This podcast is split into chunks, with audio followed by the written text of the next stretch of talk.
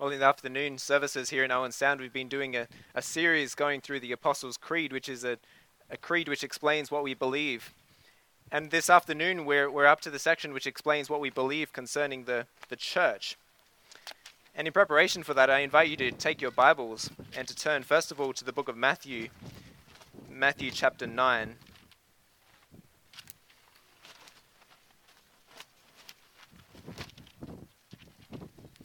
Matthew 9, verse 35. We'll read through to chapter 10, verse 6. So, Matthew 9, starting at verse 35. Then Jesus went about all the cities and villages, teaching in their synagogues, preaching the gospel of the kingdom and healing every sickness and every disease among the people.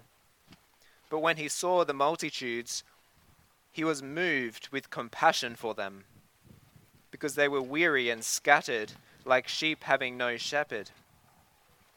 And then he said to his disciples, The harvest truly is plentiful, but the laborers are few. Therefore, pray the Lord of the harvest to send out laborers into his harvest. And when had, he had called his twelve disciples to him, he gave them power over unclean spirits, to cast them out, and to heal all kinds of sickness and all kinds of disease. Now the names of the twelve apostles are these first, Simon, who is called Peter, and Andrew his brother, James the son of Zebedee, and John his brother, Philip and Bartholomew, Thomas and Matthew the tax collector, James the son of Alphaeus, and Lebbaeus, whose surname was Thaddeus, Simon the Canaanite, and Judas Iscariot, who also betrayed him. These twelve Jesus sent out and commanded them, saying, Do not go into the way of the Gentiles, and do not enter a city of the Samaritans, but go rather to the lost sheep of the house of Israel.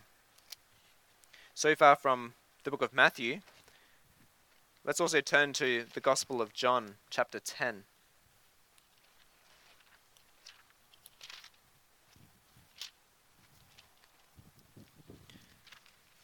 John chapter 10. Let's read verse 7 to 18. Then Jesus said to them again, Most assuredly I say to you, I am the door of the sheep. All who ever came before me are thieves and robbers, but the sheep did not hear them. I am the door. If anyone enters by me, he will be saved and will go in and out and find pasture. The thief does not come except to steal and to kill and to destroy. But I have come that they may have life, and that they may have it more abundantly. I am the good shepherd. The good shepherd gives his life for the sheep. But a hireling, he who is not the shepherd, one who does not own the sheep, sees the wolf coming and leaves the sheep and flees. And the wolf catches the sheep and scatters them. The hireling flees because he is a hireling and does not care about the sheep. I am the good shepherd, and I know my sheep and am known by my own. As the Father knows me, even so I know the Father, and I lay down my life for the sheep. And other sheep I have which are not of this fold, them also I must bring, and they will hear my voice, and there will be one flock and one shepherd.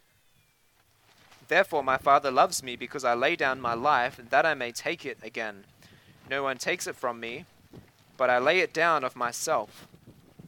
I have power to lay it down, and I have power to take it again.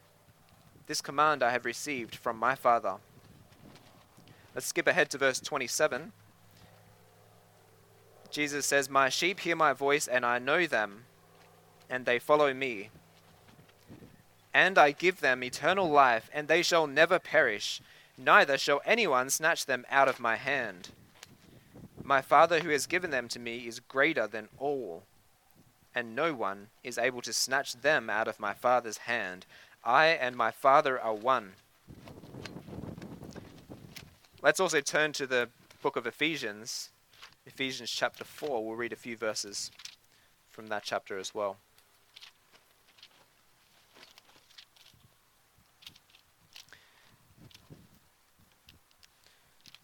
Ephesians 4, verse.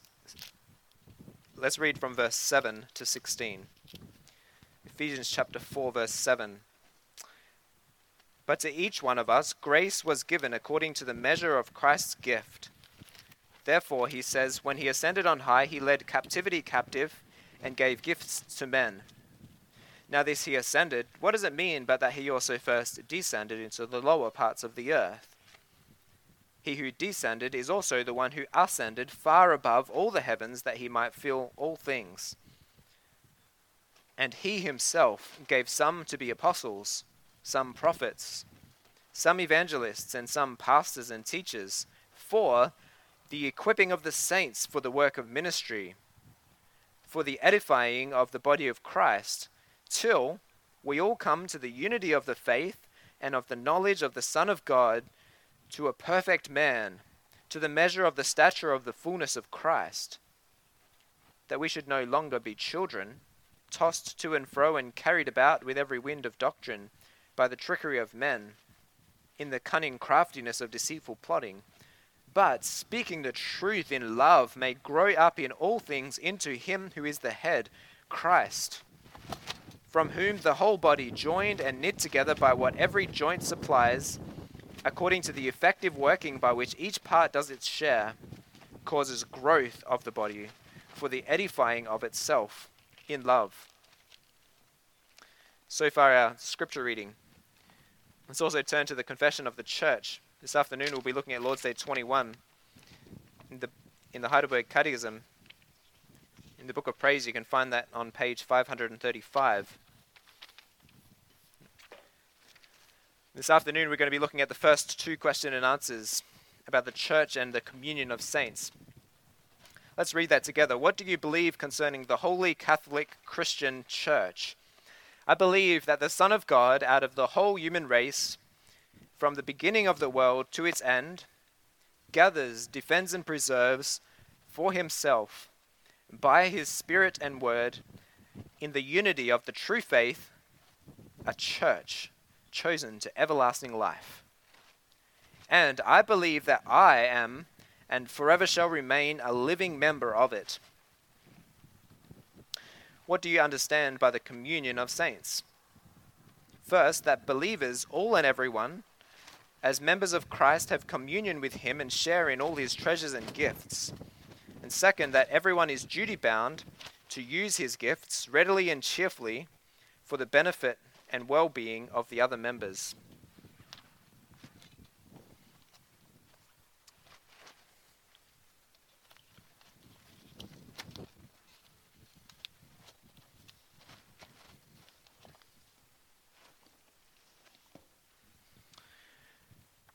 Well, dear congregation of Jesus Christ, this afternoon we're going to be looking at this article about the Christian church. And when you think of the church, what do you think of? You think of a, a group of people who have gathered together or maybe you've had past experiences in church which, which are not so pleasant. Because the church is full of people and the church is also full of sinful people. So this afternoon, I'd like to, to take the picture of a building and use that to, as a lens through which to look at this confession. There's a building in, in northern Germany situated, situated on the river Cologne. It's a massive cathedral. They started building this, this church, this cathedral, in the year 1248. And it took generations of men to finish this church, this cathedral. More than 600 years it took before this building was finished. And now, on the banks of the Cologne River, this, this building it stands over 150 meters tall. It's the second largest church in Europe. Has two spires. It's, it's an impressive and beautiful building. And just think of all the, the generations of men who, who worked on this building, on this church fathers and sons and, and their sons and, and their sons' sons. They would have all worked on this same building. Some men would have spent their entire lives just working on a single spire, a single part of that building. As this project was huge, it spanned multiple generations. And the end result of, of all of this work was that magnificent building, a spectacular piece of architecture. And friends, this gives a, a glimpse into what the church is. The church of Jesus Christ is his great masterpiece. He is the master builder, and he is working to create something which is far more spectacular than that cathedral on the banks of the Cologne River. To build this great masterpiece, the church, he's using the lives of countless people throughout the centuries. People like Elijah, whom we heard about this morning, we also heard about Obadiah. God is also using men like him, his servants. God uses people like the Apostle Paul, Augustine, Augustine's mother who prayed for him so fervently, and Hudson Taylor, who was their great missionary to China. God uses people from, from many different countries, people from Zimbabwe to Venezuela to Ontario. He uses people from many different languages, people from Pakistani to Portuguese. He uses people who do all different sorts of things with different abilities and talents, from excavator operators to engineers. And he even uses you and me. And the end result of, of this great work spanning multiple generations is the masterpiece, the church of Jesus Christ. And so today we're going to be looking at Lord's Day 21 to be amazed at this great masterpiece of our Lord Jesus Christ with this theme the Lord Jesus builds his church. We're going to look at three things. We're going to look at the master of the church, and we'll look at membership of the church, and finally, we'll look at ministry in the church. So, the Lord Jesus builds his church. Let's first of all look at who the master of the church is. Well, the master of the church is the Lord Jesus Christ. Perhaps you remember from Lord's Day 19 a few weeks ago, we looked at the article about Jesus sitting at the right hand of God, and we saw that he is also the head of his church. He's the master. Acts 20 28, Paul says to the Ephesian elders, he says, Pay careful attention to yourselves and to all the flock whom Jesus has obtained with his own blood. So Jesus has died for every believer, for you and me, and he has died for the whole church. So he has bought the church to be his own possession. He is the master of the church. And that right away makes a difference for how we think about the church, doesn't, doesn't it? Because a church is not a, a human organization just based on a common interest, like a, a soccer league. Or it's not a big company we all happen to have a membership in, like Costco. Or it's not a, a place where we go to get entertainment. It's not a place where we go just to hang out with our friends either. It's not a coffee shop. In fact, the, the church is not primarily horizontal at all. But the church belongs to Jesus and it exists for the vertical worship of our Lord Jesus Christ. It's all about Him. So, what we do here today, it's all for Jesus. As the Catechism says, the Son of God gathers, defends, and preserves for Himself His church. The church exists for His glory. He is the master of the church. And as the master of his church, he gathers, defends, and preserves her. So, first of all, he gathers his church. We read from that famous passage at the end of Matthew 9 where Jesus looks at the crowds and the multitudes of people, and then his heart just goes out to them in compassion because he says they're like sheep without a shepherd. And then Jesus says these memorable words to them. He says, The harvest is plentiful, but the workers are few. Therefore, pray earnestly to the Lord of the harvest to send out laborers into his harvest. First of all, it's noteworthy that he calls it his harvest because he is the master of the church, as we have seen. It's his project. He is the one who gathers his church. And Jesus' application for his disciples is, is very interesting, isn't it? You might expect Jesus to say something like this the harvest is plentiful. There's people all around the world dying without the gospel. So go to seminary, go and start preaching. That's not what Jesus tells his disciples. In fact, he tells them, first of all, to pray. He tells them to fall on their knees and appeal to Jesus because he is the master of his harvest. He is the one who gathers his church. Well, today the harvest is still plentiful, friends. I recently heard a statistic that said in the world there are 1.5 billion Muslims, 1.5 billion Hindus, 500 million Buddhists. And 86% of all of these, that's 3.1 billion people, Muslims, Hindus, and Buddhists, don't personally know a single Christian. The Joshua Project similarly suggests there's more than 3 billion people in the world who have never heard the gospel the harvest is plentiful.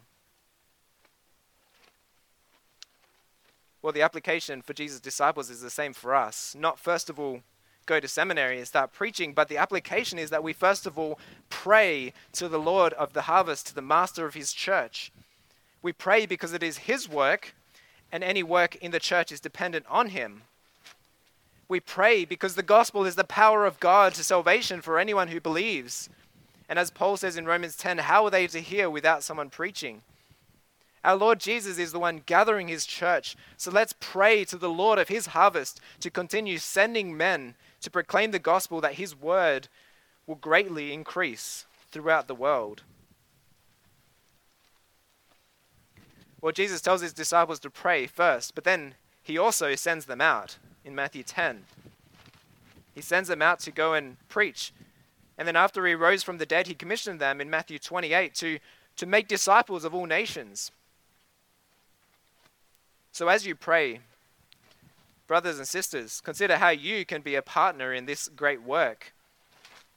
While God does not call everyone to leave their homes and dedicate their lives to gospel ministry, He does call some. The need is great, and maybe He does want to use you for this awesome task.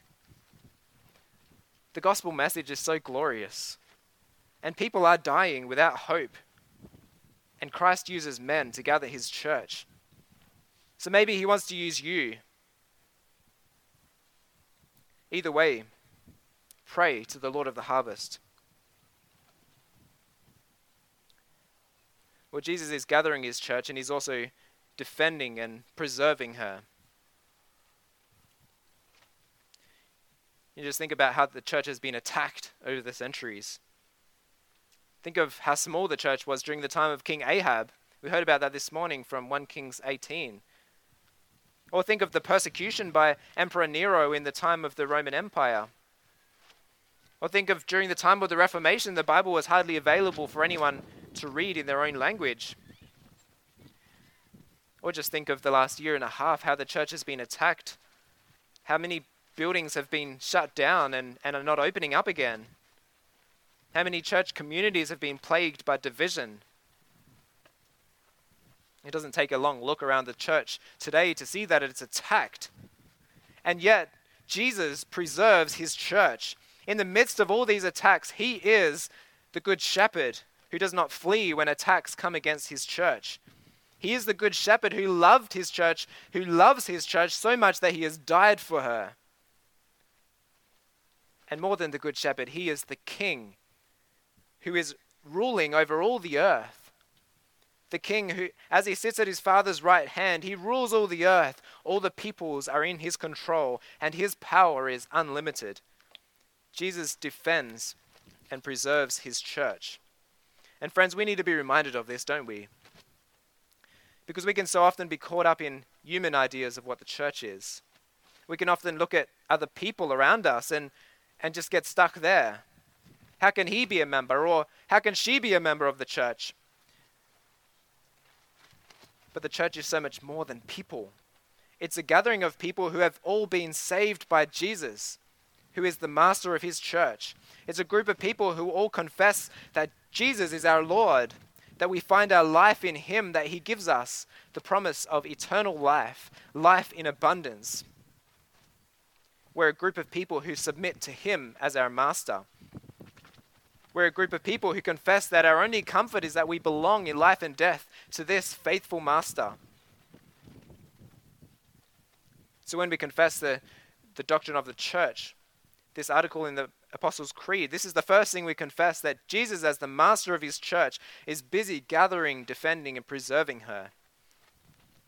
If we think about the cathedral in northern Germany, in Cologne, just the centuries that it took to finish that project, it helps us to understand the multi generational project of the church.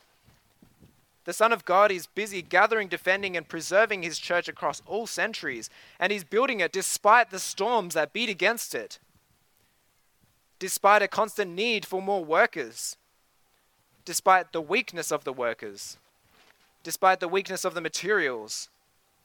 Despite all this, the Lord Jesus is the master of his church, the one who gathers, defends, and preserves her.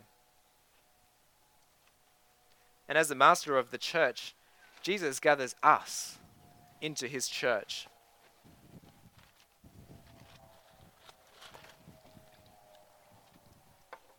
Jesus gathers us into his church. If you were baptized when you were a child, then you received that sign of water which demonstrated that you were, you were grafted or incorporated into the church. That's why we talk about baptized members. Baptism is a sign of your membership in the church. And as a baptized member, you're also called to respond to the promises God has given you, to believe that Jesus has died for you, that He is the owner of your life, and that you've been, are being adopted by God into His family. In short, you're called to have faith. And this is why we have profession of faith. Hopefully, we get to celebrate that in a few weeks' time.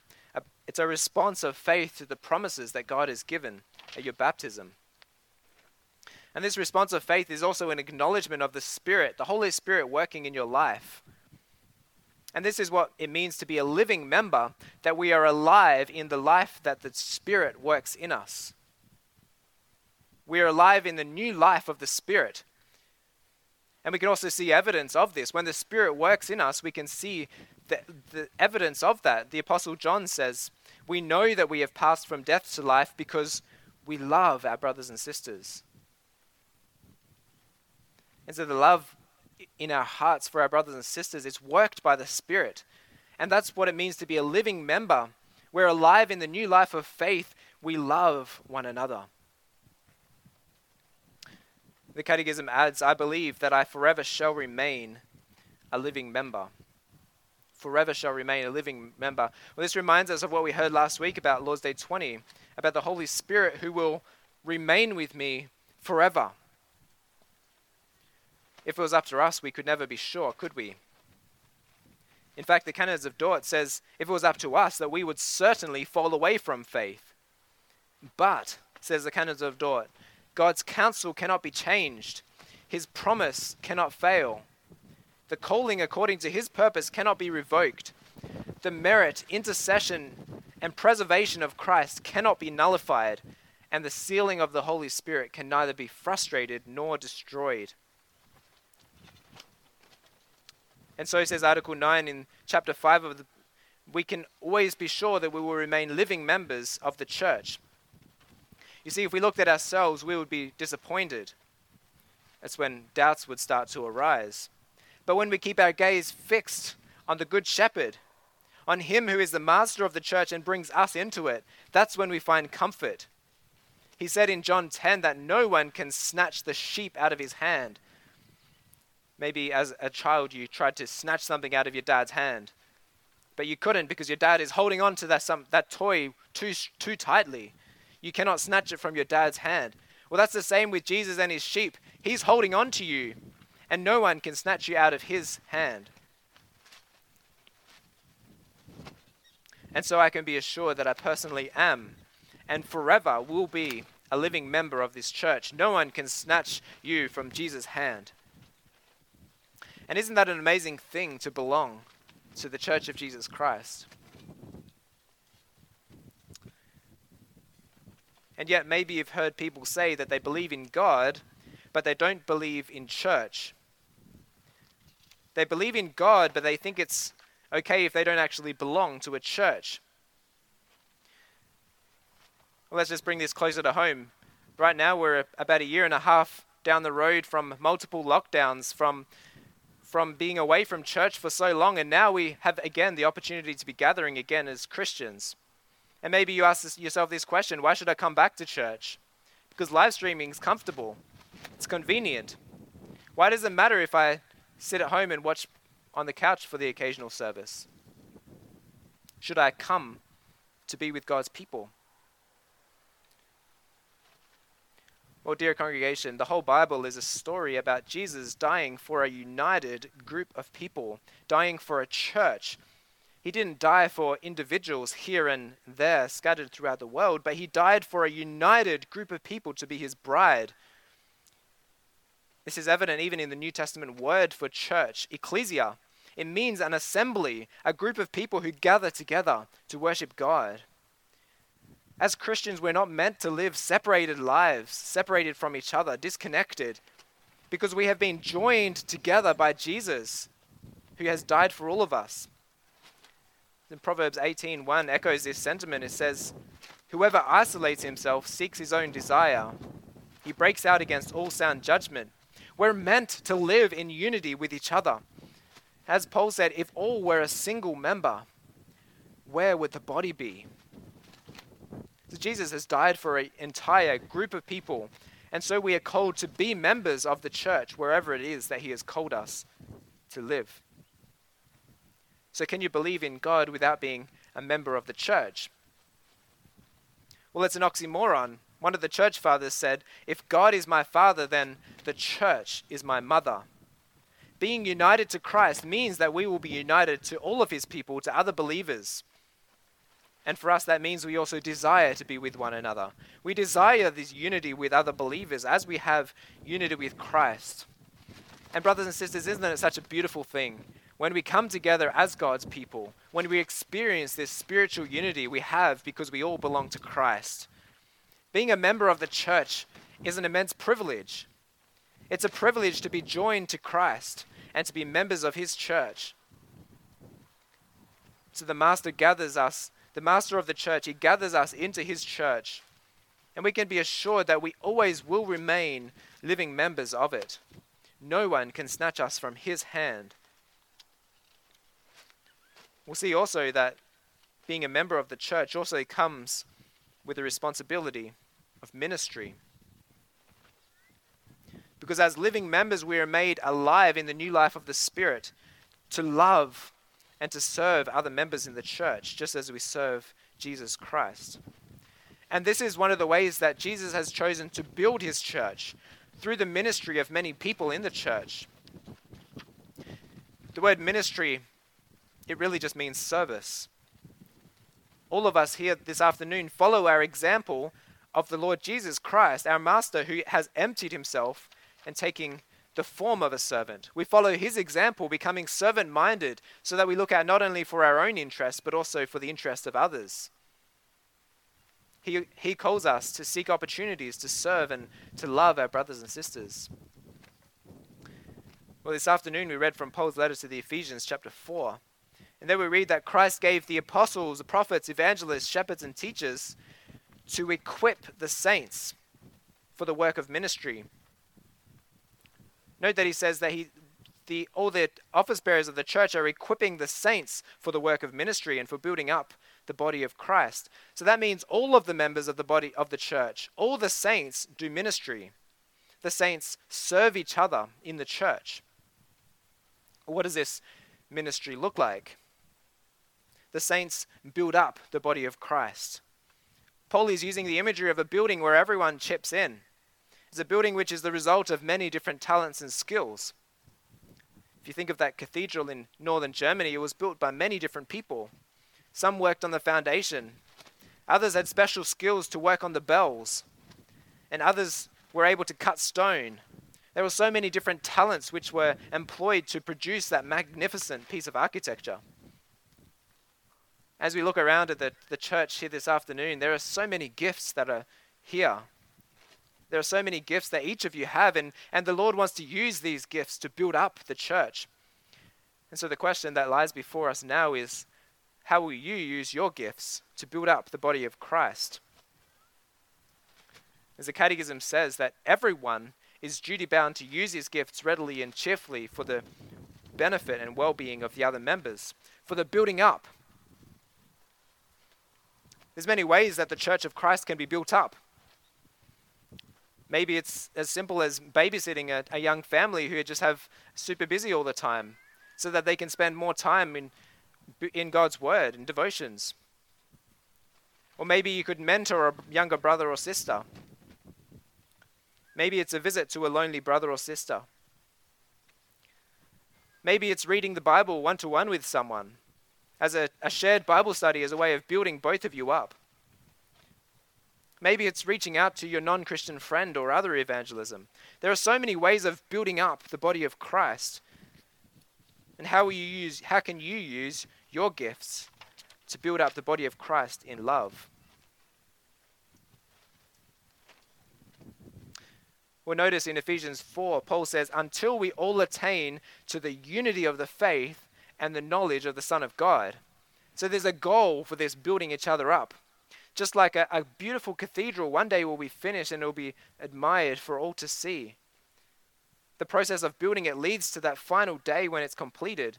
So Christ is working towards that final day when the church is completed. And Paul tells us that the goal is the fullness of Christ or maturity in Christ. And so, one of the ways we grow into maturity in Christ is by knowing Him. So, note what Paul is saying that we all teach each other about Christ. That's what ministry or service is all about pointing each other to Christ, growing in, in knowledge of our Savior together and in the unity of faith. It doesn't just necessarily mean knowledge about Jesus, but by serving other people, we give the example to show Jesus to our brother and sister. And to minister to each other, we also need to speak openly and honestly to each other about our walk with God. The church is, is not a place where we need to hide all our secrets, where we pretend we're all perfect, where we all dress nicely and pretend our lives are in order. I understand a few ladies in this church are doing a, a book study on the book Side by Side by Ed Welch. And one of the things he says in that book is that as humans, we do find it hard to open up and, and admit our need, admit that we need other people for help. But being open about our lives, being open about our walk with God, about the joys, the challenges, that gives others the opportunity to minister to us, that gives others the opportunity to serve us and to point us to Christ. Because we are all still broken people. We are all still being made more and more like Jesus every day. The church is not a group of perfect people. The church is a group of saved sinners who are still struggling every day. And so, friends, we can be honest about with each other about our weakness because this gives the opportunity for our brothers and sisters to build us up.